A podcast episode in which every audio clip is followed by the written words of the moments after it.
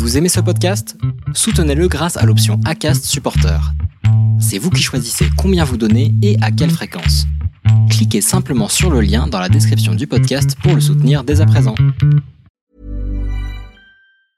I'm Sandra, and I'm just the professional your small business was looking for. But you didn't hire me because you didn't use LinkedIn jobs. LinkedIn has professionals you can't find anywhere else, including those who aren't actively looking for a new job but might be open to the perfect role, like me. In a given month, over 70% of LinkedIn users don't visit other leading job sites. So if you're not looking on LinkedIn, you'll miss out on great candidates like Sandra. Start hiring professionals like a professional. Post your free job on linkedin.com/people today. Effectivement, il y a quelques années, on a eu quelques soucis avec euh, des personnes qui montaient, on va dire, alors, euh, sans dire des trailers, des personnes qui montaient en mode euh, léger, light, on va dire, en, haute montagne. Et oui, quand on va chercher des personnes qui ont des accidents, ben, on se dit que ça n'arrive pas qu'aux autres. Euh, L'image euh, d'Épinal qu'on nous vend des inconscients en montagne, ben, pour être honnête, moi, c'est moins d'un pour cent de mes secours sur l'année. Hein, du fait de, plein de choses. hein. Ça peut être dû à l'âge de la victime, ça peut être dû au lieu. quelque chose qui nous remonte, un souvenir assez profond. et comme ça, là, en même temps que tu me poses la question, je pense à un, un petit garçon que je suis allé chercher l'année dernière. Bonjour, vous êtes sur le point d'écouter un nouvel épisode de l'Instant Outdoor, le podcast outdoor dans lequel on partage les meilleurs conseils et histoires des acteurs du sport outdoor. Mon objectif est de vous inspirer et vous inciter à bouger en conservant votre santé grâce aux conseils et retours d'expérience pour se lancer et progresser dans votre sport. Nutrition, préparation mentale, entraînement, apprentissage, parcours de vie, on abordera ici tous les sujets sans tabou et de façon naturelle. Je suis François Hinault, fondateur de Planet Trail Productions, speaker, créateur de contenu pour le sport outdoor et organisateur du Grand Raid du Finistère.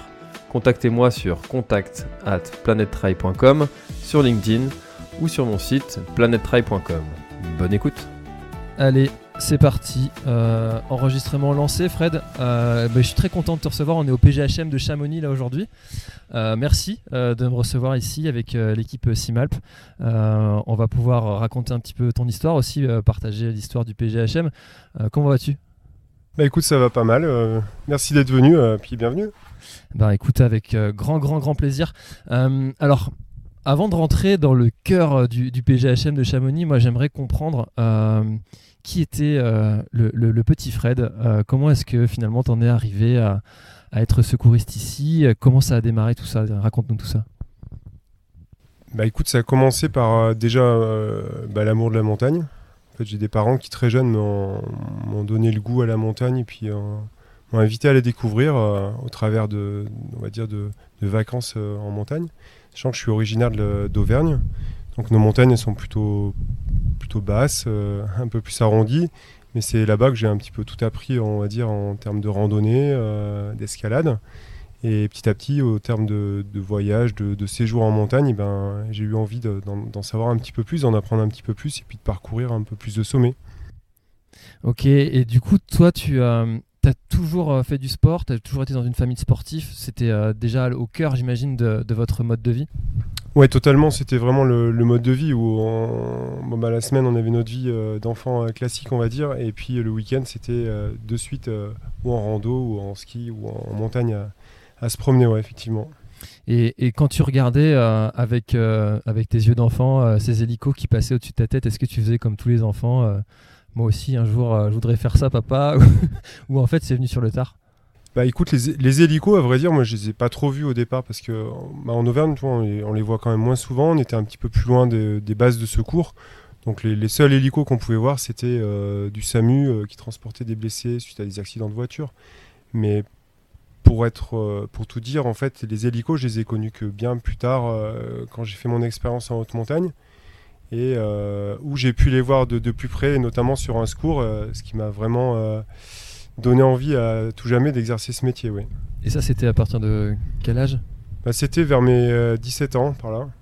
Euh, au cours d'une course en montagne dans le massif du Mont Blanc, euh, on a l'hélico du PG qui est venu se poser à côté de nous. Ils étaient en train de rechercher un, un alpiniste qui s'était blessé. Et donc, euh, c'est ce qu'on fait couramment, c'est-à-dire que quand on ne trouve pas les, les victimes, eh ben, on, va- on vient s'approcher de. Par exemple, si on voit deux personnes, on leur demande est-ce que vous avez vu euh, quelqu'un ou entendu dans ce secteur?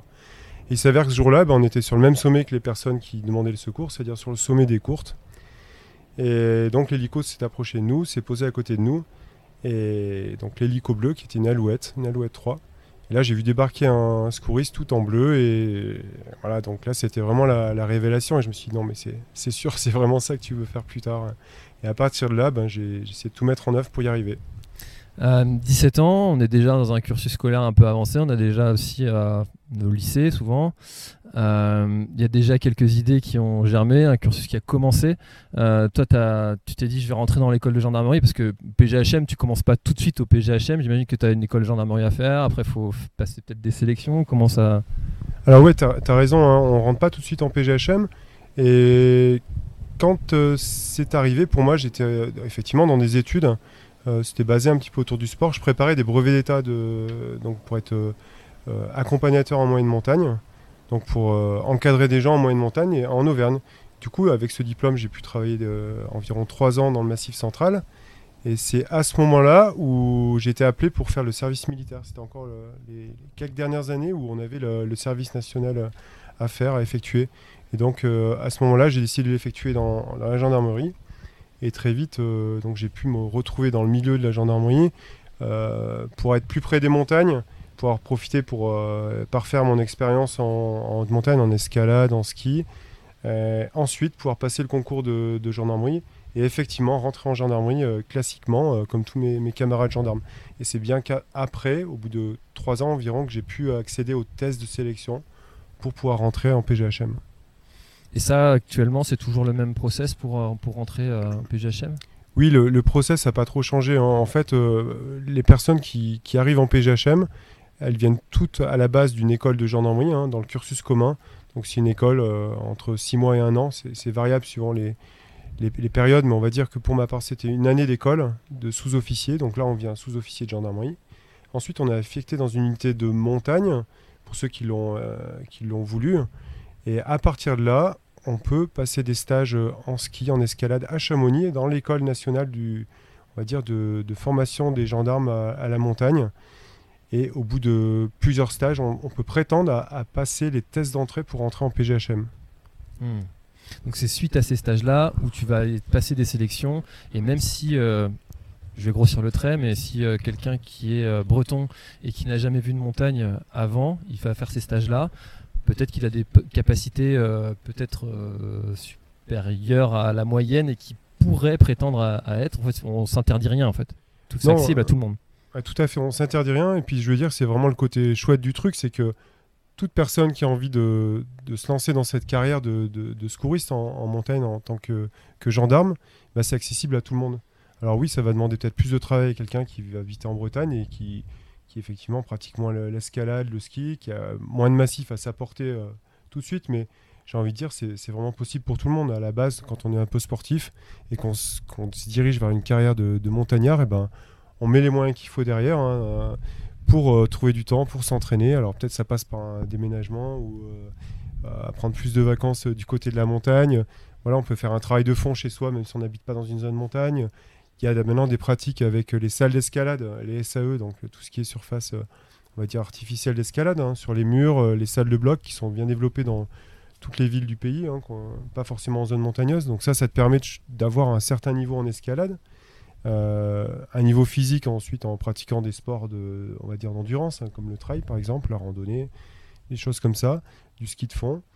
Et ensuite, petit à petit, bah, on va pouvoir un peu se positionner plus proche des montagnes. Et puis après, alors, ce qu'on demande aux, personnes qui rentrent en PGHM, après, c'est de, se rapprocher de la, moyenne et puis de la haute montagne pour, euh, pour la plupart d'entre eux, euh, passer le diplôme de guide de haute montagne ou de moniteur de ski ou de pisteur. Voilà.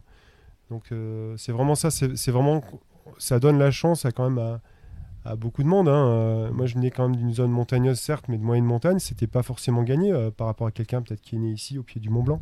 Mais c'est ce que je trouve chouette dans ce métier, c'est que on commence tous pareil et puis avec euh, du travail, de la volonté, ben, on peut arriver au bout, je pense. Hmm. Et, alors historiquement, euh, le, milieu du secours, c'était euh, la police, on appelait ça il y, a très longtemps police secours. c'est devenu les pompiers, les ambulances. pourquoi est-ce que le, milieu de PGHM, on, on, dit ça comme si c'était évident, mais peut-être que certains se demandent ce que ça veut dire, c'est peloton de gendarmerie haute montagne. Pourquoi est-ce que c'est resté la gendarmerie qui, qui dans la tête des gens a plutôt vocation à être euh, sur euh, sur euh, alors je, vais pas cliché bord de route les fleux flash. Pourquoi est-ce que c'est resté sur la gendarmerie? Ouais, tu, as raison de, le souligner. Alors pour être vraiment complet on pourrait même dire que le secours en montagne en France il est, il est réalisé organisé par trois entités de secours. Donc effectivement tu as la, gendarmerie qui en fait partie depuis environ 1958 donc ça fait suite à un drame qui avait eu euh, une ampleur nationale, hein, le drame de Vincent Don et Henri au Mont Blanc. C'était pour résumer deux jeunes alpinistes qui sont partis euh, gravir le Mont Blanc et ça s'est très mal déroulé pour eux. Et derrière, on a voulu ben, les, secourir hein, parce qu'il euh, fallait aller les sauver, ces gens-là qui étaient à vue de, la population de Chamonix. On a voulu les sauver, ça s'est mal passé ce secours. Et c'est depuis cette fois-là qu'on a dit non, les secours, ça peut plus être une histoire de, on va dire, d'amateurs parce que c'était les guides et les militaires avant qui, qui organisaient le, secours en montagne. Hein, c'était sur, euh, on va dire, euh, en dehors de leur métier. Hein, mmh. Ils étaient là pour aussi sauver les gens en montagne. Et on s'est dit non, ça peut plus durer parce que le secours en montagne, c'est quelque chose euh, qu'on veut professionnaliser. Donc on l'a fait à partir de ces années-là, des années 58. Et donc au niveau national, on a trois entités qui, exercent le secours en montagne suivant les régions. Ça va être donc la gendarmerie, les CRS, donc la police nationale, et aussi les pompiers dans certaines zones. Voilà. Alors, sans rentrer trop dans les détails, on a, même certaines unités où, il y a dans l'hélicoptère, eh ben, vous pouvez avoir un gendarme et un pompier. Euh, certains massifs, comme euh, du côté de Briançon, on a les CRS pendant une semaine et la semaine d'après les gendarmes. Donc, euh, ce qui se passe, c'est que pour nous en gendarmerie, c'est qu'on a la partie donc secours, du secours en, montagne, effectivement, mais aussi la partie enquête, parce que tous les secours qu'on va faire. il peut parfois y avoir des, responsabilités à déterminer. Est-ce qu'il y a un professionnel euh, en cause? Est-ce qu'il euh, y a une station? Est-ce que quelqu'un a mal fait son travail ou quoi? On a des gens derrière avec des blessés, avec, euh, avec des blessures plus ou moins graves. On peut avoir des gens qui déposent plainte. Voilà, il va falloir peut-être chercher, savoir est-ce que quelqu'un quelque part s'est raté ou est-ce qu'il y a eu un manque, quelque chose? Donc ça, c'est quelque chose qui est déterminé par les enquêtes que, que réalisent les secouristes. Donc pour répondre à ta question, bah, les gendarmes, c'était aussi le côté enquête du secours en montagne qui ont, fait que. Ah, c'est intéressant. Je n'avais pas cet, aspect euh, enquête qu'il y avait aussi pour euh, trouver les causes en fait de, l'accident. Alors, quand on pense cause, on pense euh, responsable, on pense assurance, on pense répression, mais on pense aussi prévention pour éviter que ça se reproduise. et, c'est aussi, j'avais pas ça en tête quoi. C'est une grosse partie de votre travail, ça, le côté enquête? Oui, c'est une grosse partie. C'est bien pour ça qu'on a la même formation de socle, on va dire, que nos autres collègues, comme tu le disais, en brigade, par exemple, en brigade de gendarmerie. C'est qu'on est tous enquêteurs et pour certains, la plupart OPJ, officiers de police judiciaire. Et donc, on est à même de diligenter certaines enquêtes sous la direction du procureur de la République, hein, qui est notre chef au niveau judiciaire. et donc, dans ces cas-là, comme je te le disais, pour des, accidents graves, où il, peut y avoir des professionnels en cause, des, personnes physiques et ou morales, ben nous, on va dresser un rapport en expliquant avec notre œil de montagnard, euh, voilà ce qui s'est passé. Sachant que, comme, par exemple, on est, tous guides, une bonne partie guides de haute montagne, ben on va pouvoir plus facilement dire, ben là, on pense que euh, voilà, il y a peut-être eu un manquement à ce niveau, euh, tel sur un moniteur ski, ben peut-être qu'il s'est passé ça. on sait exactement les, attributions et les, rôles de, chacun. Donc ça permet de, plus facilement disons d'orienter l'enquête et de savoir un petit peu euh, vers quoi on va. Voilà, on, est proche du milieu des, pratiquants et de par notre pratique aussi et, et du coup ça nous aide beaucoup dans cette euh, partie euh, enquête sur le terrain. Et c'est pas difficile ce côté euh, euh, un peu jugement. Euh, toi, tu as mal fait ton travail, alors qu'on est, c'est un peu un, homologue, quelqu'un qui est un confrère finalement, un autre guide qui aurait potentiellement mal fait son travail et de dire, c'est pas difficile un peu cette partie-là? Bah, si, elle est, elle est toujours un peu délicate, mais sachant qu'aussi des fois, on est là aussi pour, pour on va dire, pour aider les gens en disant qu'ils ont bien fait leur travail. Ça peut être aussi ça, hein, et c'est souvent ça d'ailleurs. C'est-à-dire de dire, bah, ce professionnel, euh, était, dans le, était dans les clous, c'est-à-dire qu'il pouvait encadrer, il avait le diplôme, euh, ils n'ont pas fait n'importe quoi, parce qu'on est aussi dans une société où les, les, gens vont plus facilement porter plainte. Alors nous, on est souvent là pour aussi dire, bah non, là, ça s'est bien passé, ou tel, tel professionnel. Alors on parle des guides, mais ça peut être des, stations de ski, ça peut être un moniteur de parapente, ça peut être un moniteur de VTT, ça peut être un accident sur des remontées mécaniques et dire, bah non, là, vous voyez, tout a été bien fait, en, règle générale. Hein. ça se passe plutôt comme ça d'ailleurs. Mmh. Donc on n'est pas forcément, euh, on n'est pas toujours à décharge ou à charge, du moins à charge, mais des fois c'est surtout à décharge pour dire que oui, le professionnel il a bien fait son travail. Mmh. Sinon c'est sûr que c'est pas toujours évident, hein, mais euh, c'est déjà un coup dur quand il y a un accident, je pense, pour quelqu'un qui accompagne quelqu'un d'autre. Euh, alors lui dire, bah non, en fait, c'est juste un accident qui s'est passé, ça devait se passer, peut-être, ou euh, c'est peut-être une responsabilité aussi de la personne qui a eu l'accident. Euh, ça doit l'aider aussi à passer ce moment qui doit être un peu difficile parce que quand on accompagne des gens c'est jamais agréable de, revenir avec une personne en moins ou plusieurs. ça doit peut-être les aider aussi psychologiquement à passer un peu ce moment. Oui, c'est sûr, ça les aide. Surtout qu'il y a un accompagnement de la part des, secouristes hein, dans l'unité. Et quand on reçoit des familles ou des, personnes qui ne sont pas du tout dans le milieu, hein, parce qu'il faut bien se dire, c'est que parfois on va secourir des, pratiquants euh, qui ont de la famille, euh, comme tout le monde, mais qui ne connaissent pas du tout le milieu hein, de la montagne ou qui habitent, euh, comme tu disais, dans une autre région de France pas du tout montagneuse. Et, pour eux, c'est l'incompréhension. Donc on est là aussi pour expliquer à, des amis, à de la famille, à, d'autres personnes que voilà, ça s'est passé comme ça et ça s'est bien passé ou, pas. Hein, mais voilà, on est là pour on a un rôle d'accompagnement et on va dire un petit peu de oui, d'expliquer aux gens euh, euh, qu'est-ce qui a pu se passer là-haut et c'est de, leur expliquer euh, qu'est-ce qui a amené à cet accident ou voilà. Hmm. Alors il y a quelques années, il y a eu un peu un, enfin j'ai l'impression, moi vu de ma fenêtre, que ça a un petit peu baissé ce sujet une mode de monter le Mont Blanc euh, en mode trail, euh, comme on disait à ce moment-là. Alors ça a fait euh, faire des bons j'ai l'impression, beaucoup de, professionnels de la haute montagne parce qu'on ne peut pas faire du trail là-haut. Est-ce que c'est une tendance qui, qui a baissé? Est-ce que c'est quelque chose qui existe encore? Comment c'est maintenant? Hmm. Oui, c'est effectivement, il y a quelques années, on a eu quelques soucis avec des personnes qui montaient, on va dire, alors, euh, sans dire des trailers, des personnes qui montaient en mode léger, light, on va dire, en, haute montagne, euh, suite à pas mal de communication de, plusieurs athlètes ou personnes qui montraient bah, que c'était possible de monter là-haut euh, en mode light. Alors, certains ont peut-être voulu un peu s'identifier à ces personnes-là et puis se dire, bah, moi aussi, je vais peut-être y arriver. Tout en n'ayant pas forcément le même niveau technique et l'expérience de, ces personnes. Donc oui, on a été confronté à certains accidents en haute montagne avec des personnes, hein, on va dire, euh, qui étaient équipées euh, très, voire trop light. Hein. Et je pense que les, entre les fédérations, les, les magazines, un petit peu, euh, toutes ces choses ont fait que oui, on en a un petit peu moins d'accidents de ce public-là, mais bon, ça arrive encore ça arrive encore quelques fois, mais. Hmm. Parce que quand, euh, on est euh, un peu loin de, des montagnes, on, on a vent dans les informations de quelques accidents euh, qui, arrivent, peut-être euh, ceux qui sont les plus marquants, les, les plus médiatiques, euh, les plus visuels. Mais en fait, on ne sait pas tout. Et moi, j'étais très surpris de ça quand tu te mets sur une radio locale. et en fait, tu te rends compte qu'il y a quand même beaucoup d'accidents en montagne. Et, j'ai été surpris de ça, de ce nombre d'accidents qu'il peut y avoir en montagne. Ça, représente. Parce que là, d'ailleurs chers auditeurs, vous allez potentiellement entendre un hélicoptère ou deux décoller ou atterrir euh, pendant l'enregistrement. Pour l'instant, c'est pas encore le cas. Euh, ça représente. Il y a beaucoup d'interventions et, quels sont les types d'interventions qui reviennent le plus souvent? Alors ici sur Chamonix, on a en, tout, on va dire, plus de 1000 interventions par an. C'est assez conséquent.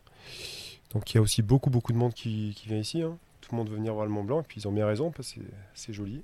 Je confirme. Et du coup, ben, ça se partage, et effectivement, beaucoup de monde euh, vient ici. Alors nous, euh, on ne se cantonne pas seulement, on va dire, à des secours euh, sur le Mont Blanc, en haute montagne. Hein. On a une bonne partie de nos secours qui se déroulent en moyenne montagne, donc au profit de randonneurs, bien souvent, de trailers, de vététistes, de parapentistes. En gros, tous les sports qu'on qu'on va pouvoir pratiquer en haute, moyenne montagne, et eh ben nous, on est là pour, euh, pour venir aider toutes ces personnes-là. Et oui, sur le, sur le lot, ben, ça fait un peu plus de 1000 secours. Hein. Donc euh, ça peut aller du, du, simple accident de VTT à un accident d'un alpiniste, d'une avalanche ou, ou autre. Mais oui, c'est plus de 1000 secours par an. Et quand on habite euh, Chamonix, euh, quand euh, on voit cette population qui est ultra sportive, il y a des gens qui font du vélo partout, il y a des gens qui courent partout, alors là c'est un peu biaisé parce que c'est la semaine de l'UTMB, mais j'imagine que c'est comme ça un petit peu tout le temps, les gens sont assez sportifs quand même ici, et qu'on travaille au PSGHM de Chamonix, est-ce qu'il n'y a pas, c'est un, aspect dont on n'a pas parlé, on a parlé de la préparation physique, mais un peu moins de celle psychologique, euh, euh, cette, appréhension peut-être de retrouver quelqu'un qu'on connaît, peut-être que ça t'est déjà arrivé, euh, et, si c'est jamais arrivé, comment est-ce que, comment est-ce que psychologiquement on arrive à passer outre la tâche sentimentale qu'on peut avoir avec quelqu'un qui va bah, nous ressembler, parce que c'est des gens qui aiment la montagne, c'est des gens qui pratiquent les mêmes sports que nous. comment est-ce que toi tu vis ça? Oui, c'est sûr que c'est une, c'est une partie du travail qui est pas forcément évidente hein, pour, personne, c'est d'être confronté ben, soit à une personne qu'on connaît, soit on va dire à son homologue euh, dans la discipline qu'on va pratiquer. Hein. parce qu'avant tout, on est aussi des pratiquants et des, passionnés de montagne. Et oui, quand on va chercher des personnes qui ont des accidents, ben, on se dit que ça n'arrive pas qu'aux autres. Euh, l'image euh, d'Épinal qu'on nous vend des inconscients en montagne, ben, pour être honnête, moi c'est moins d'un pour cent de mes secours sur l'année. Hein il n'y a pas vraiment que des inconscients. Et puis qu'est-ce qu'un inconscient encore hein? Là encore, il y a la question philosophique là-dessus. Est-ce que c'est quelqu'un qui est mal préparé, mal informé? Euh, voilà. Donc euh, oui, on, transpose beaucoup. On, se dit, ben oui, ça peut être moi demain. Donc c'est quelque chose qu'on vit avec. Euh, au quotidien, ça nous dit que après, ben, on essaie d'être un peu plus vigilant. On va se dire, ben, à cet endroit-là, ben, effectivement, j'ai déjà fait un secours, donc eh ben, on va on va avoir ça un petit peu dans la tête. On va se dire, quand nous, on va passer à cet endroit, ben, allez, je suis en randonnée, ben, je vais faire attention un petit peu à cet endroit, je vais peut-être euh, ralentir le rythme. Je sais que c'est possible, ça arrive, ça arrive pas qu'aux autres. Euh, ben, en montagne, ben, tiens, je vais mettre une protection de puce, je vais mettre un, un coinceur de puce à cet endroit-là. Je vais ouvrir un peu plus l'œil, mais oui, on sait que oui, c'est c'est pas simple. On est dans un milieu euh, qui est beau, mais qui est aussi hostile, et on fait comme on peut. Ensuite, sur, la deuxième, sur le deuxième question, euh, par rapport à des personnes qu'on peut connaître, eh ben, oui, ça c'est un autre, euh, c'est autre chose qui est assez délicate. Alors bien souvent, on ne le sait pas quand on va partir. Ou si jamais on venait à le savoir, et eh ben, on arrive facilement à se faire remplacer par un collègue sans qu'il y ait de, mmh. de, délai sur l'intervention. C'est-à-dire que comme aujourd'hui, on est quatre à travailler ici, à cette DZ des Bois, au pied de l'hélicoptère. Donc si malheureusement je venais à apprendre que c'était quelqu'un de ma connaissance, mon entourage proche, bah, tout de suite je passerai la main à mon collègue donc, euh, qui lui pourrait se rendre sur l'intervention. Voilà, donc euh, ça c'est une partie difficile du métier où, ben oui, quand on est là depuis un certain moment, ben, on, sait que ça peut être quelqu'un forcément qu'on va connaître, hein, parce que le milieu de la montagne est, assez petit, hein, au niveau des guides de haute montagne, des moniteurs de ski de parapente, c'est des gens qu'on fréquente, qu'on côtoie. Donc oui, on sait que ça peut arriver.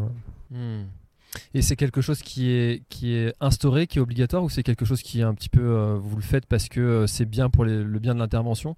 Euh, Parce que c'est un peu contre-intuitif, en fait, quelqu'un qu'on connaît qui a un problème, on, on aurait envie d'aller l'aider. ça doit être aussi difficile de rester là on, on, se ferme à, on se ferme à aucun choix. C'est vraiment la personne, la, la personne donc là, encore une fois, ça arrive rarement, et heureusement, mm. parce qu'on ne pourrait pas faire ce métier très longtemps si on allait chercher des copains ou hein, des amis en montagne qui se blessaient.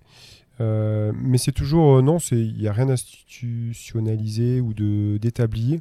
Euh, c'est, on va dire quelque chose, c'est un choix, c'est un choix intime du secouriste hein, qui va se dire, effectivement, bah, moi j'ai envie que ça soit moi qui aille, mais et puis d'autres qui vont dire non, ben, je, te laisse ma place et puis tu peux y aller s'il te plaît. Mm. Donc, on n'est pas très formalisé là-dessus, c'est un petit peu au feeling. D'accord, ça fonctionne comment tu le sens.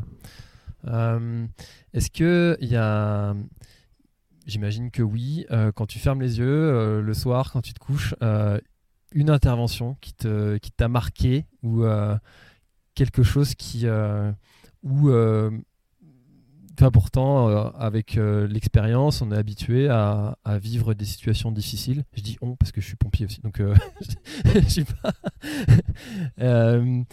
et est-ce qu'il y a quelque chose, une inter qui t'a marqué plus que les autres?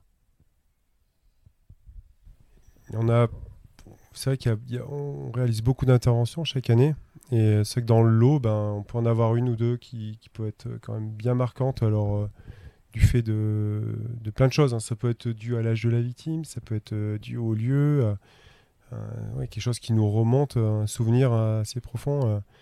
et comme ça, là, de, en même temps que tu me poses la question, je pense à un, petit garçon que je suis allé chercher l'année dernière euh, qui, a 9 ans hein, et qui a eu un accident de randonnée l'année dernière. Où on a, euh, voilà, il était sur un sentier avec euh, un groupe et il est tombé du, sentier, il a chuté un moment et ce sentier il était juste, dire, il surplombait une barre rocheuse d'une trentaine de mètres, quarantaine de mètres même.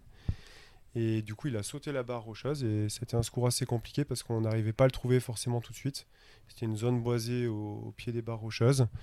Et c'était très très compliqué de le localiser. On savait que chaque minute qu'on bah, perdait, ben oui, c'était des chances de survie en moins pour lui. Et euh, en insistant, en faisant tout ce qu'on pouvait avec l'équipage donc de l'hélicoptère, euh, l'autre secouriste et le médecin, ben, on a fini par le retrouver. Et euh, donc c'était très très mal engagé pour lui, hein, parce qu'on s'imagine une chute de plus de 30 mètres hein, d'une falaise. Et donc en ayant travaillé euh, environ une heure sur place, on a, on a réussi à le sauver, cet enfant.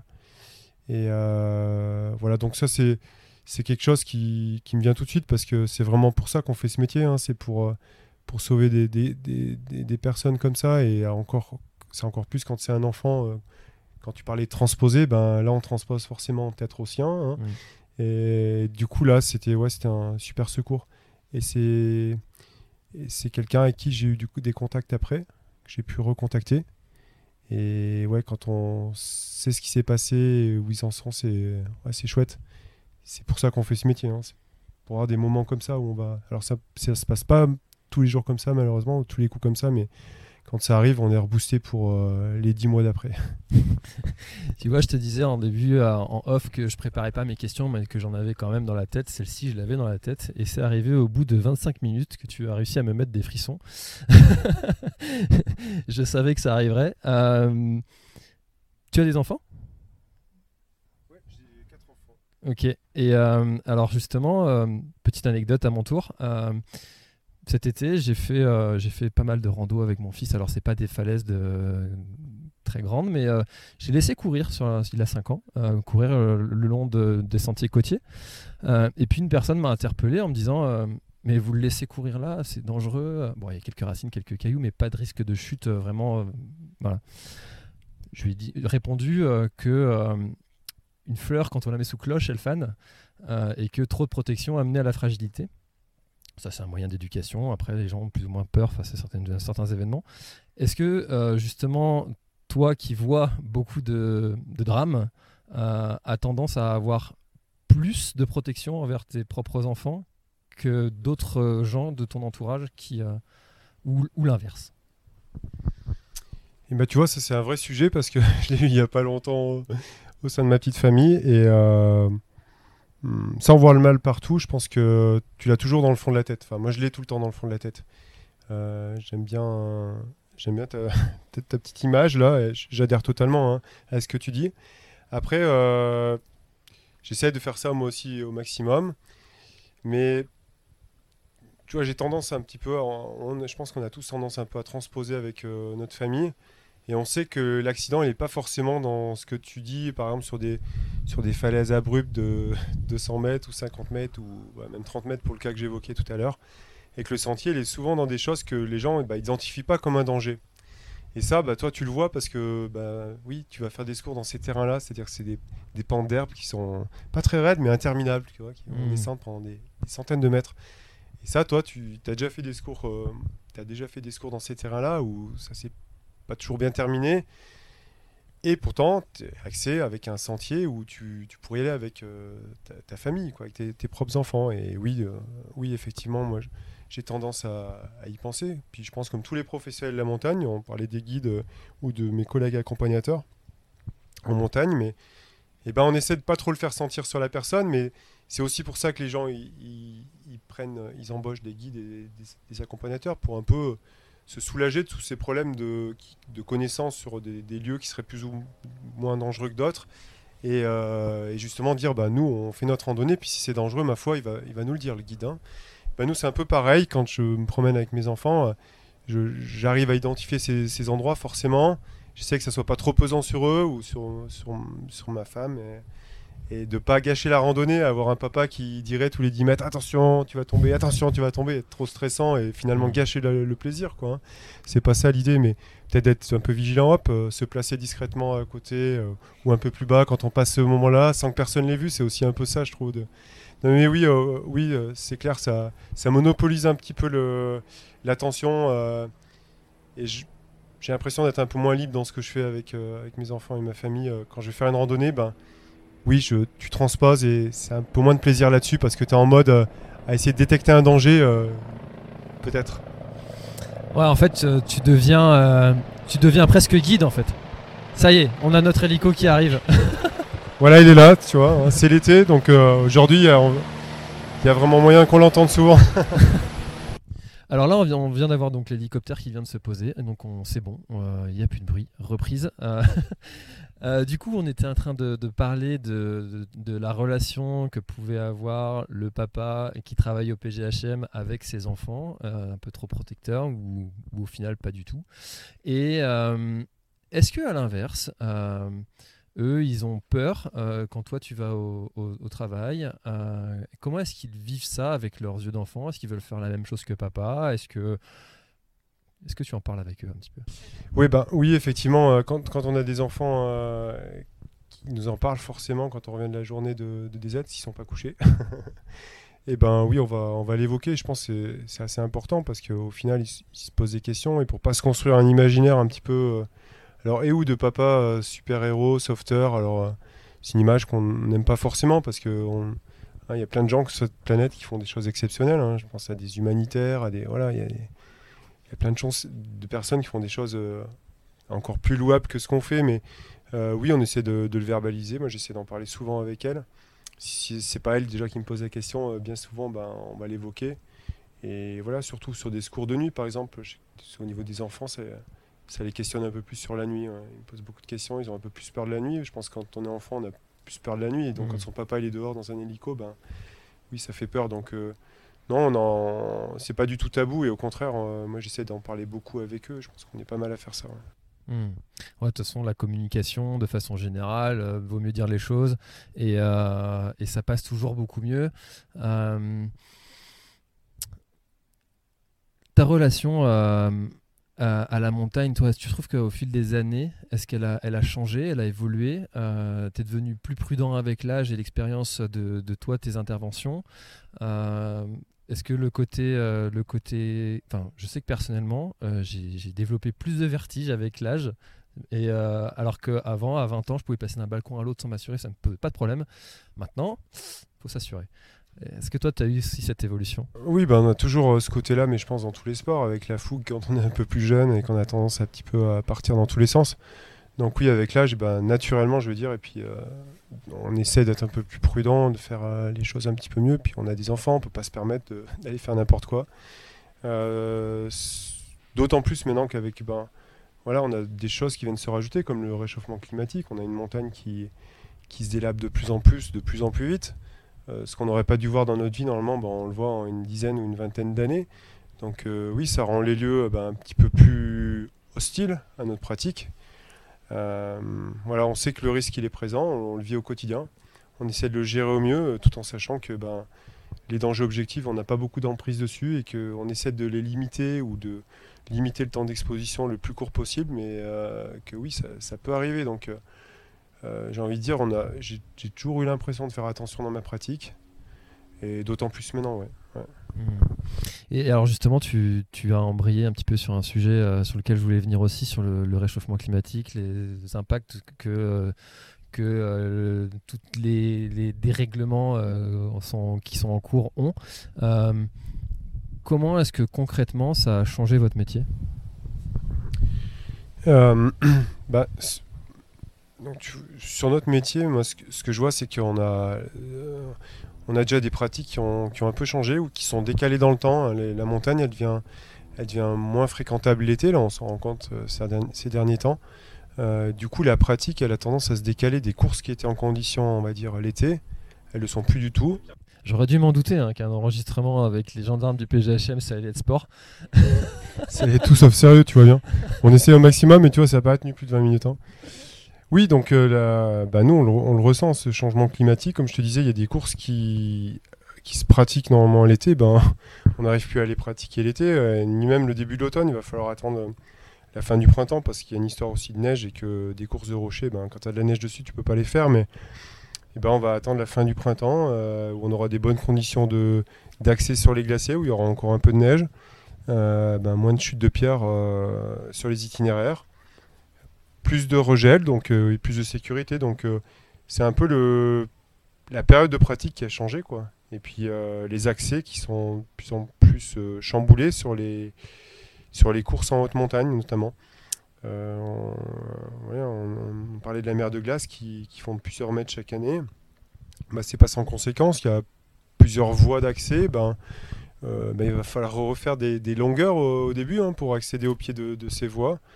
Euh, des sentiers qui sont complètement euh, détruits par des chutes de pierre, euh, des accès complètement modifiés. Donc on se retrouve avec des pratiquants qui évoluent dans un milieu un peu plus chamboulé que, dans le passé.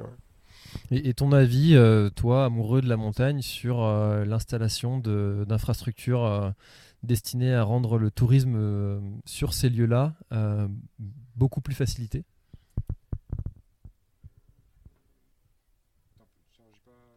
Quel est ton avis sur, euh, sur l'installation des infrastructures qui vont permettre euh, d'accéder à certains endroits? Alors euh, là, récemment, euh, on a eu euh, il y a un, un téléphérique qui va amener un peu plus loin sur la mer de glace. Euh, Est-ce que tu penses que ces installations sont... euh, alors, pour, le tourisme, c'est ultra favorable.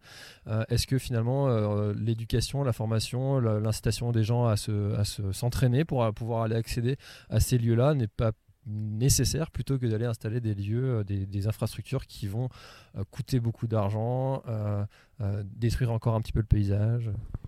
Bah, c'est sûr qu'il y, a des choix qui sont faits. Alors, je peux pas plus les commenter que ça, mais j'ai ma, vision des choses, effectivement, en tant que montagnard. Mais on est entre euh, une réalité, euh, on va dire, économique et puis, euh, et puis écologique, comme, comme tu le soulignes. Effectivement, alors qu'est-ce qu'il faut faire pour informer les gens? Est-ce que faut plus, faut plus qu'ils aillent sur le terrain et voir ce qui se passe de leurs propres yeux? Est-ce qu'il est-ce y a besoin de tout ça? Je, je crois que la, question, elle le sujet est assez vaste. C'est difficile de répondre comme ça par un oui ou un non en disant non, faut, faut pas faire ça ou oui, mais je, je sais pas exactement. Qu'est-ce qu'il faut faire pour. euh, alors, on a, des messages tous les jours euh, de notre terre, euh, comme quoi ça se réchauffe, hein, que ce soit par les incendies, par les, tempêtes, ce, dérèglement climatique.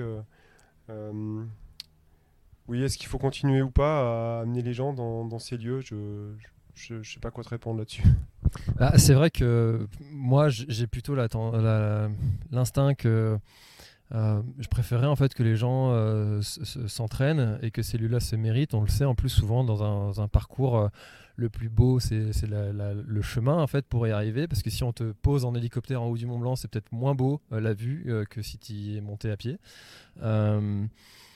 J'aurais plutôt tendance naturellement à inciter les gens à, à- se former, à s'entraîner et puis à mériter en fait ces lieux-là. Oui, oui, je, vois ce que tu veux dire. En fait, euh, je parlais pas tant en termes d'accès parce que que ce soit l'aiguille du Midi, on parle pour ici, ou le, le montant vert pour aller à la mer de glace, euh, ils ont toujours été ici, hein, ces, deux infrastructures. Et effectivement, il y en a qui vont pour admirer la, vue et le paysage, et d'autres qui vont parce que c'est leur point de départ de, leur randonnée, de euh, leur ascension. Alors euh, là, on peut, on peut dire aussi que c'est pour que les, des, des- des personnes. euh, je pense pas que ce soit pour rendre l'accès plus facile à la montagne que ces infrastructures, euh, elles n'ont pas vocation à ça. Elles ont plutôt une vocation à, à présenter aux personnes le milieu de la montagne, présenter un glacier que les gens viennent voir. Mais elles ont, elles sont pas, à mon avis, euh, créées pour rendre plus d'accès à la montagne. Parce que Mm. sinon, effectivement, moi, je te rejoins plus sur, sur ton raisonnement de dire que c'est quelque chose qui, qui se mérite ou il faut, faut approcher euh, petit à petit. Et effectivement, euh, est-ce qu'une remontée, euh, est-ce que si on a le choix de mettre une remontée pour que les gens aient accès plus facile à haute montagne, je, pencherai un peu sur ton avis. Hmm. Et alors, euh, on a beaucoup parlé de, du Fred PGHM. Est-ce que tu as des objectifs sportifs ou tu en as eu récemment Comment tu vis ta pratique de sportif avec cette, cette casquette guide PGHM Est-ce que tu fais des compétitions, des choses comme ça? Alors, je fais pas trop de compète, euh, comme ça pour le plaisir. Alors, euh, je, pratique aussi le parapente, donc euh, en montagne. Je me sers pas mal du parapente pour redescendre bah, mes ascensions. Quand, je vais grimper en montagne avec des copains, alors bah, j'essaie de redescendre en volant parce que c'est bien sympa, puis c'est moins fatigant, je dois être un peu feignant. Et puis oui, ben, c'est encore plus valable dans cette époque qu'on vit avec les conditions qui se dégradent en montagne notamment en haute montagne pour ici, pour Chamonix. Et euh, bah, quand on s'en extrait en moins de 20 minutes euh, par la voie des airs, c'est quand même euh, joindre l'utile à, l'agréable et c'est vraiment très très agréable. Je t'invite à, en faire, c'est vraiment chouette. Et du coup, donc pour ma part, j'aime bien associer ces deux disciplines, l'alpinisme, la montagne et le parapente. Alors ça permet de vivre, vivre des aventures assez sympas, tu vois. Je pense à l'année dernière, on en a vécu une bien, bien, bien sympa avec un copain qui travaille pas au PG, mais un, bon ami, Thomas. On est parti de, de, la mer à pied et euh, avec nos parapentes sur le dos et on a fini au sommet du Mont Blanc au bout d'une semaine. Donc en se déplaçant, on va dire, à pied puis en parapente, essentiellement en bivouaquant. Euh, voilà. Et on a fini au sommet du Mont Blanc. C'était un peu le point d'orgue, hein, partant du, du, niveau zéro et finir au point culminant en France et décoller, on s'est envolé du sommet en parapente et ça c'était un, chouette moment. Ça permet de mixer les pratiques, hein, euh, que ce soit en ski, en alpinisme, et puis d'y ajouter cette, touche avec le parapente qui te permet de, voyager, de te déplacer euh, de manière propre. Et puis euh, ouais, c'est vraiment chouette, ça te fait avoir une vision un peu différente des, massifs. Des... C'est chouette, hein. Mmh. vraiment, je t'invite à en faire. Alors Marie, qui, nous accompagne sur, euh, sur le, à écouter le podcast, euh, qui connaît bien Fred, euh, suggère qu'il nous raconte une anecdote qui, qui, a écouté. je te laisse la parole, Fred. À toi. Donc quand tu parles de pratique, donc il y en a une que j'affectionne pas particulièrement, c'est la pratique du, vol bivouac. Alors qu'est-ce que c'est que le vol bivouac? C'est c'est en fait quelque chose qui peut se pratiquer ici dans les Alpes. Hein. ça se pratique bien ici aussi bah, ça peut se transférer dans tous les massifs montagneux, alors euh, ça peut être à l'étranger. Et le vol bivouac, c'est ça, l'esprit c'est de partir avec son sac à dos et son parapente, un peu de quoi manger, une toile de tente, et puis, euh, et puis on avance dans un massif, dans un pays, et on avance au fur et à mesure comme ça par, par la voie des airs ou en marchant quand il fait pas beau, hein, parce que des météos de rêve, c'est pas tous les jours. Et donc on part à la rencontre un petit peu des, gens, donc ça, permet de, rencontrer d'autres cultures, d'autres personnes, de partager des choses euh, dans des pays. des fois, il y a des rencontres vraiment incroyables. Tu, peux créer des liens quand même, c'est vraiment fort. Et je trouve que ce, cette pratique, elle, est, très facilitante pour la rencontre des, gens à l'étranger. Alors Marie, oui, elle veut, elle veut que j'évoque un épisode qui a, pas été, euh, qui a été plutôt douloureux pour ma part. Donc dans cette pratique du vol bivouac, c'est donc il y a quelques années, on était parti en, en Himalaya, à la frontière entre l'Inde et le Népal, euh, dans un secteur qui s'appelle le, sommet du Nanda Devi. Et donc on est parti avec euh, deux copains pour, euh, avec l'idée pareil de partir en vol bivouac, de traverser un pays hein, qui est l'Inde, traverser un bout de, des montagnes de, l'Inde en vol bivouac. Et donc j'ai eu un petit pépin en atterrissant un petit peu en altitude. Donc il faut savoir qu'on part avec des voiles qui, des voiles qui sont euh, assez pointues, assez techniques et très performantes, mais aussi avec un sac à dos qui est relativement lourd parce qu'on part avec une toile de tente, des duvets, des réchauds, de quoi manger sur plusieurs jours hein, quand on n'arrive pas à trouver. Vu que bien sûr on ne sait jamais où est-ce qu'on va atterrir, en fait c'est vraiment lié au vent, au thermique et euh, aux conditions qu'on va rencontrer euh, en l'air. Et donc une fois on, a eu à se, se, poser un petit peu en altitude et du fait du poids du sac, de l'aérologie qui n'était pas très bonne là où je me suis posé, ben, je, me suis posé lourdement sur la jambe et je me suis cassé la cheville euh, à environ 4000 mètres d'altitude. Mmh. Voilà, et euh, ben là, oui, il n'y a rien à faire, il n'y avait pas de PGHM. Là. on se retrouve très très très loin, très très très seul, donc pas très seul, euh, j'avais mes deux copains avec moi, mais ça a été très compliqué parce qu'effectivement on s'est posé dans une zone inhabitée, sans vraiment de couverture ou téléphonique ou pour appeler des secours, et notamment dans ce coin-là, il n'y a pas de secours, donc c'était le seul secours, c'est toi et tes copains.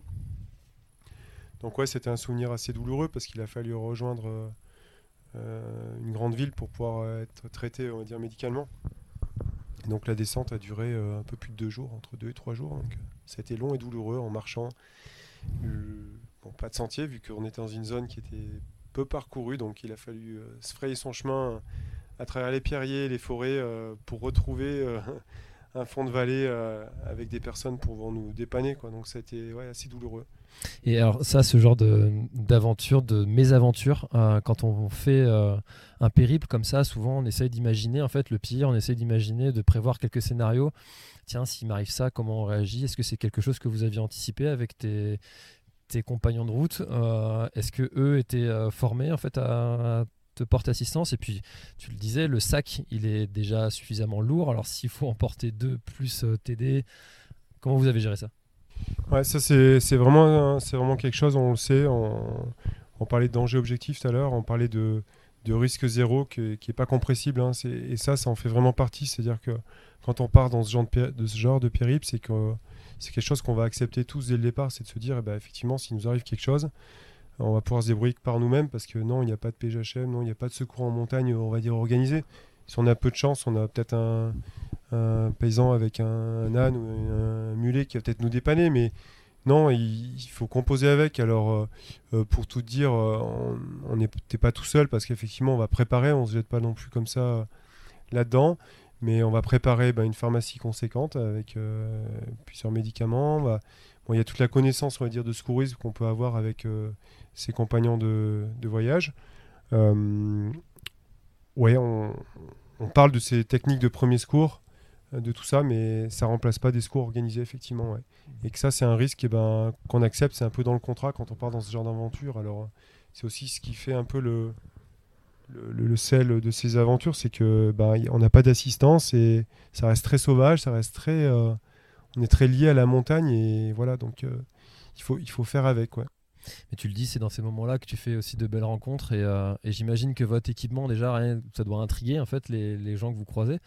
Euh, c'est aussi dans la difficulté des aventures que naissent certaines relations aussi avec des gens qui, euh, qui, durent. Qu'est-ce que tu ressens en fait dans ces aventures-là? Pourquoi est-ce que tu continues à en faire? Bah, bah, Je pense déjà c'est une super aventure humaine et je trouve qu'elle est, elle, colle vraiment, elle colle vraiment à ce milieu de la montagne parce que que tu sois dans n'importe quel massif de montagne, et ben les gens qui habitent en montagne, et les, euh, bah c'est des gens euh, qui sont là pour aider les autres. Chaque fois, on est tombé sur des personnes qui, ont toujours voulu nous aider, nous accueillir. Alors, euh, parfois, tu en as certains, ils ont des croyances, donc ils veulent pas te laisser dormir dehors parce qu'ils ont peur que tu te fasses manger par une bête. Et partout, des fois, ils ont pas tort parce qu'il y a des bêtes. Mais toi, tu vois pas ça du même œil. Et tu as, vraiment des gens. Je me souviens d'une fois au Kyrgyzstan, on, on s'est retrouvé avec une famille dans une yourte et voilà, ils voulaient pas nous laisser partir euh, et on a sympathisé avec eux. On est voilà, on vit vraiment, c'est un, mode, euh, on va dire. Euh, alors je parle du parapente et, et là de la randonnée en l'occurrence, mais c'est vrai, vrai, que c'est des, des, moyens de locomotion qui sont bien propices aux rencontres. Et là, bah, voilà, tu sais jamais trop où tu, vas t'arrêter, ou tu vas. Autant tu vas faire 10 km en volant, tu, tu vas en faire 100, 150, et te poser quelque part et, rencontrer des gens qui n'ont jamais vu, euh, alors pour certains un Européen, d'autres un, parapente où il va falloir communiquer avec eux, tu as la, barrière de la langue, et puis euh, bah, bien souvent, bah, c'est que des belles rencontres. quoi. Alors c'est difficile de, de, garder des, des, contacts parce que quand tu vas qu'une fois dans un pays ou sur une aventure, mais c'est tellement fort, franchement, ce que tu vis que c'est ça qui te motive à y retourner. vraiment, on va dire que c'est un.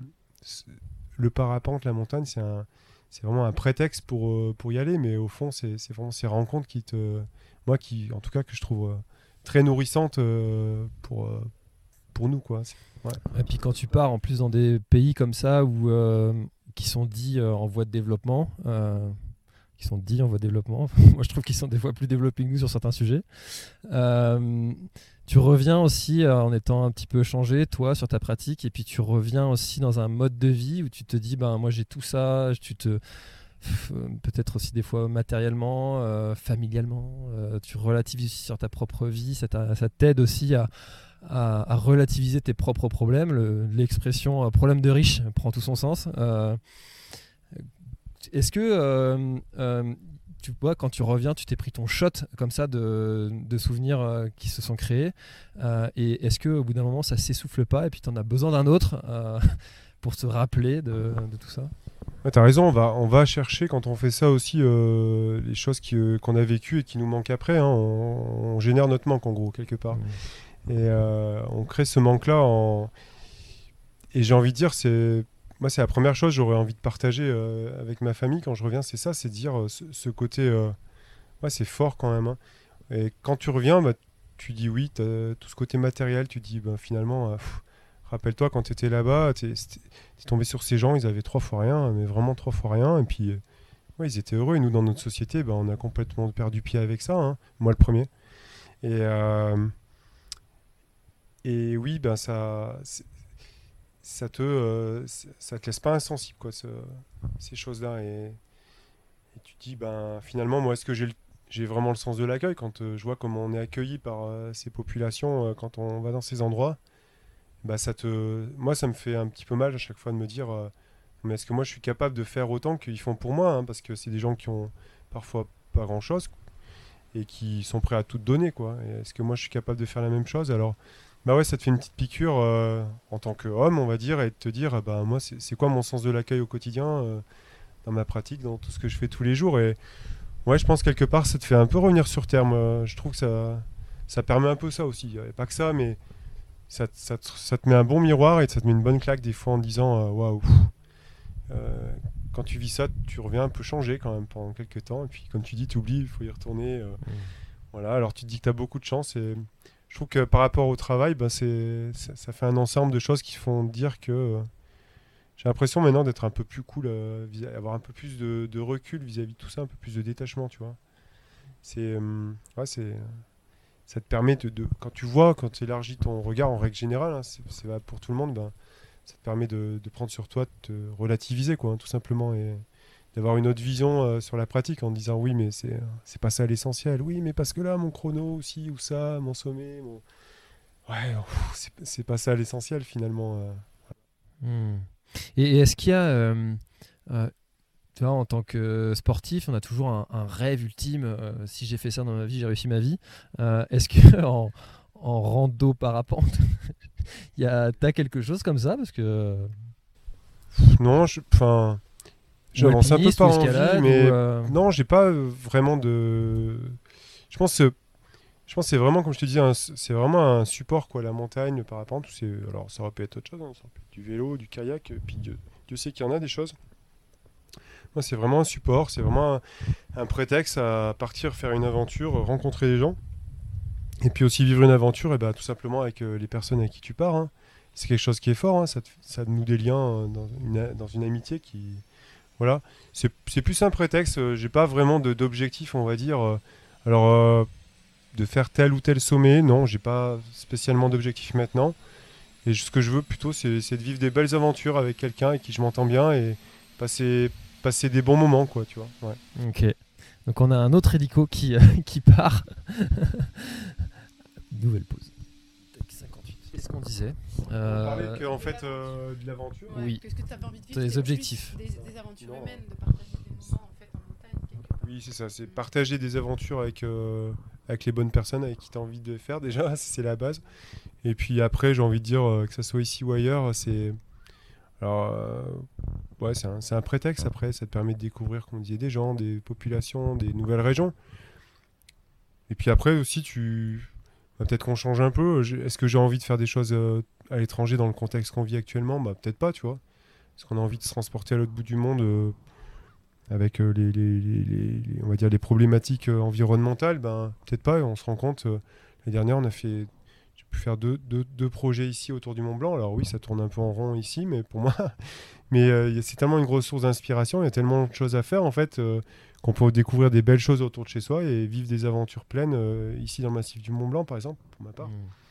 ou même en France, euh, tu vois, c'est des choses qu'on peut, peu, peu importe le lieu, j'ai envie de dire des fois, alors oui, tu, tu rêves de trucs euh, assez wild, assez sauvages, assez loin, mais des fois, il y a des trucs qui peuvent, des aventures qui peuvent se vivre ici, à deux pas de chez toi, ou on va dire en Europe, et qui sont tout aussi belles et, et- et riches quoi. J'en ai une à te suggérer si tu veux, si tu veux sortir de ta zone de confort. Euh, J'entendais un podcast, une nouvelle pratique euh, de, Tu pars en stop et en fait tu as juste un panneau euh, qui indique plus loin. Où est-ce que tu vas? Ben plus loin ou pas. Voilà, donc ça se trouve que tu as trouvé quelqu'un qui va te déposer à 100 km, ça se trouve c'est quelqu'un qui va te déposer dans le village d'à côté, et pendant une semaine tu dois dire oui à tout. Euh, donc du coup tu te retrouves à faire des aventures comme ça, euh, inconnues, improbables, euh, et ça, ça peut être aussi quelque chose de bien challengeant et qui, pour le coup, écologiquement parlant, ça, on est dedans quoi.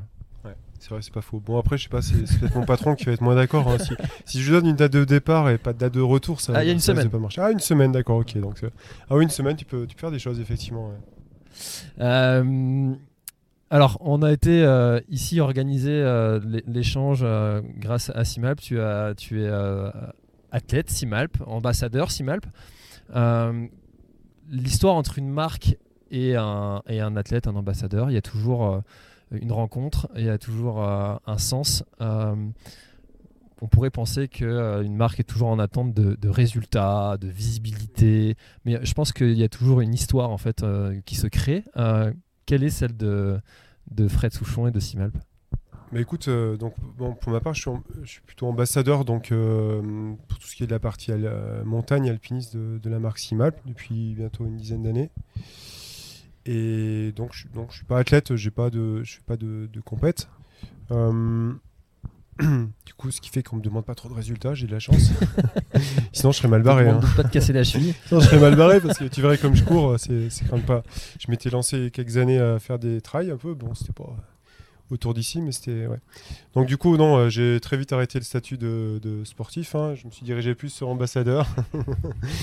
Et oui, bah, pour tout dire, c'est rigolo parce que euh, tu vois, on parlait de Simalp, donc, euh, donc Simalp euh, donc, a, a été créé euh, il y a une soixantaine d'années, on va dire, hein. ça va faire une soixantaine d'années. Et du coup, le, le papa de Lionel, qui, qui était créateur de. Donc, Lionel, qui est le, le Qui est passé sur le podcast de- aussi. Voilà, de- que tu as, eu l'autre fois. Et donc, euh, son papa qui, qui a fondé le- l'entreprise Simalp, bah, il, y a, il y a quelque chose de sympa, un petit clin d'œil avec le PGHM, c'est que, euh, tu sais, on a des, des tenues de cérémonie quand on, quand on va euh, sur, des- bah, sur des cérémonies ou des, des, des- des- rassemblements, des choses comme ça. On a une tenue un peu historique. Et, et donc, notre tenue, je sais pas si tu l'as déjà vu, c'est avec euh, un knickers. Hein, c'est cette espèce de, de knickers avec des chaussettes blanches et, et une tarte Oui. voilà, sur la tête et une veste bleue. Et avec un piolet sur l'épaule. Et donc, ça, c'est notre tenue de, de parade, de cérémonie, au PGHM, enfin, des PGHM. Et donc, un des effets de, de cette euh, tenue, c'est le Knickers. Et pendant de très nombreuses années, le Knickers, eh ben, il était fabriqué par Simalp. Voilà. Simalp qui fabriquait les Knickers des PGHM. Donc, c'est assez rigolo le, le petit clin d'œil là-dessus. Donc, c'est un petit peu rigolo parce que Simalp, moi, j'ai découvert. euh, on, te- on- on te passe des effets de. On va dire, euh, les anciens te donnent euh, leur tenue cérémonie. Ça se passe un peu comme ça. Et du coup, moi, très vite, j'ai eu mon, mon, Knickers Simalp.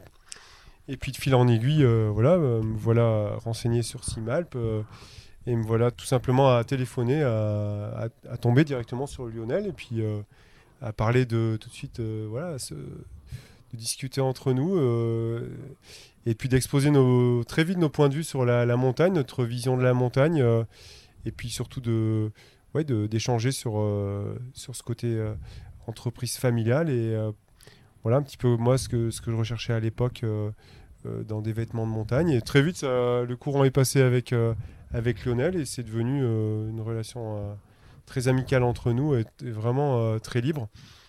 Et ça a démarré assez simplement finalement, tu vois, sur un coup de téléphone où tout de suite ça, ça a bien matché tous les deux. Et puis euh, ce, que, ce que moi m'a beaucoup plu de, et ce qui continue beaucoup de me plaire dans la marque, et ben, c'est le, le côté familial de- que véhicule euh, la marque. Hmm. C'est quelque chose qui ressort et puis le hashtag We Are Family, euh, c'est une vraie volonté, c'est une vraie ambiance. On, sent hein, cette, euh, ce, sentiment d'appartenance à une famille. Enfin, euh, c'est maintenant tu es le quatrième, je crois, que je reçois sur sur le podcast qui qui est ambassadeur athlète ou de chez Simalp. Et on sent en fait cet esprit et puis que c'est comme je le disais, euh, j'ai déjà dit, répété à nombreuses reprises, on sent que c'est pas juste du bullshit commercial euh, et qu'il y a vraiment une, euh, vraie volonté de, créer en fait cet esprit familial derrière.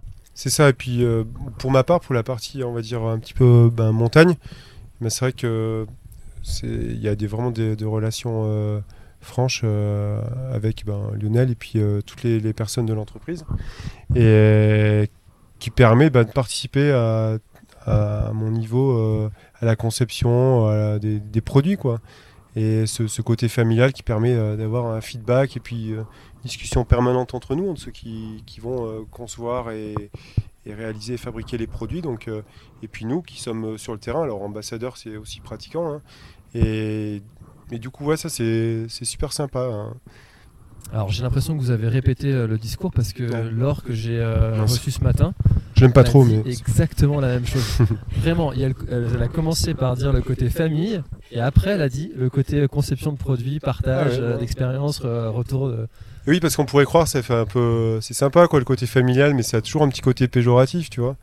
Et je trouve que c'est c'est pas au détriment de la qualité, par exemple, de, des produits qui sont proposés, tu vois. Alors euh, certes, t'as peut-être pas des centaines de produits, mais sur ceux qui sont faits, ben, en tout cas, je vois pour la partie euh, alpinisme, et ben, on essaye, de, que ce soit en développement, en- sur les tests ou autre, ben, de, de faire des choses qui correspondent aux besoins des gens, quoi. Et euh, ouais, je trouve que c'est- je trouve que Et c'est alors, bien. tu vois, elle a dit un truc aussi qui m'a marqué, elle a dit on. Et tu viens de dire on. Ah oui, je suis en diront, ouais, tu vois.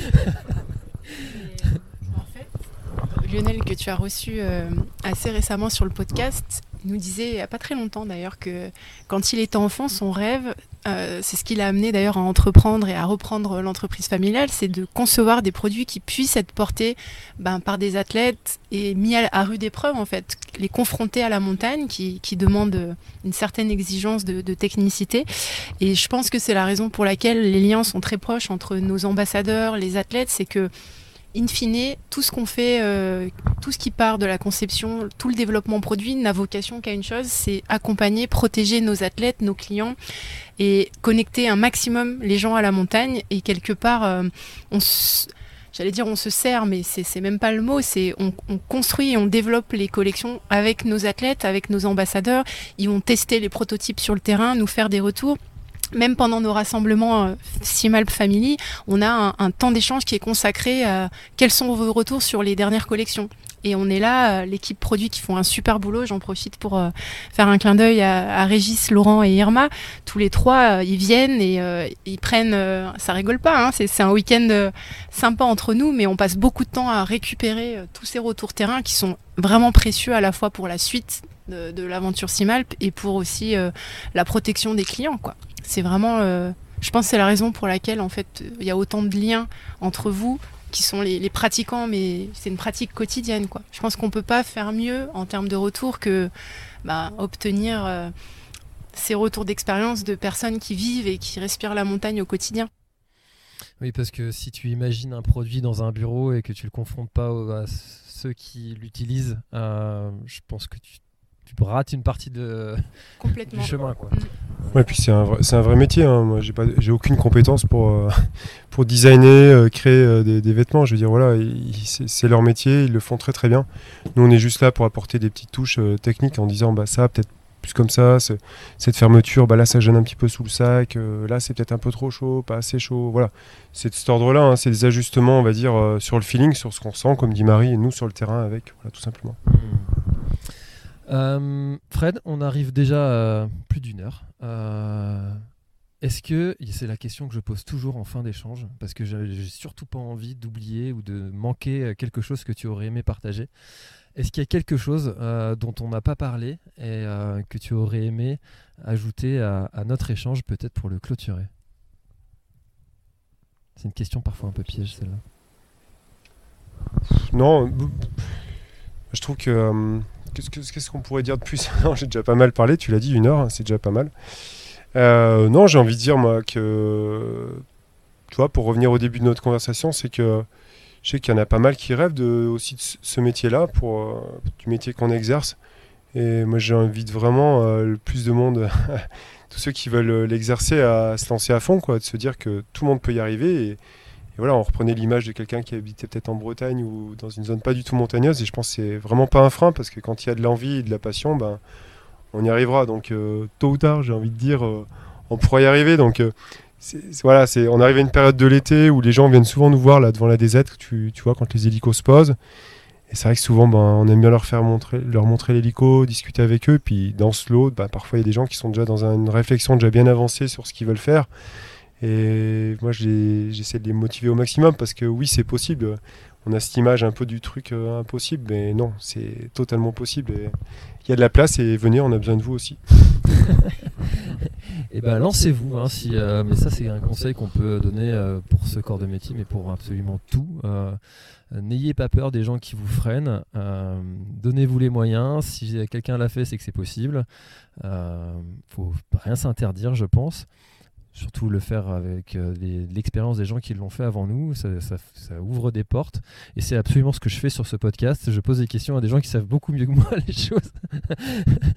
Euh, merci beaucoup Fred de ton temps. Euh, merci aussi à Simal d'avoir organisé cet échange passionnant.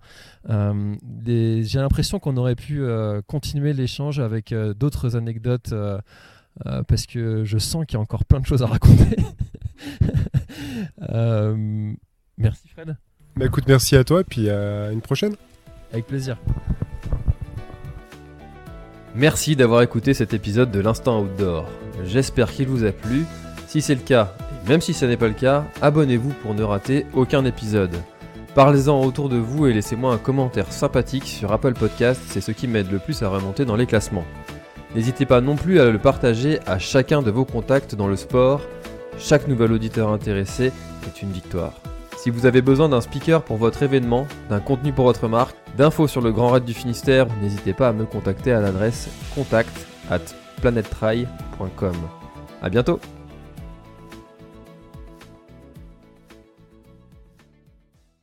Voilà, l'épisode est terminé, j'espère qu'il t'a plu. Je t'invite à aller checker NAC, comme je t'en ai parlé au tout début de l'épisode, avec le code PlanetTrail, P-L-A-N-E-T-E-T-R-A-I-L. Tu auras moins 15% sur ta commande. Et moi, je te souhaite un très, très, très, très, très bon footing, très bon trajet. Bref, ce que tu es en train de faire, je te le souhaite un très bon. Allez, à bientôt dans un prochain épisode. Bye bye.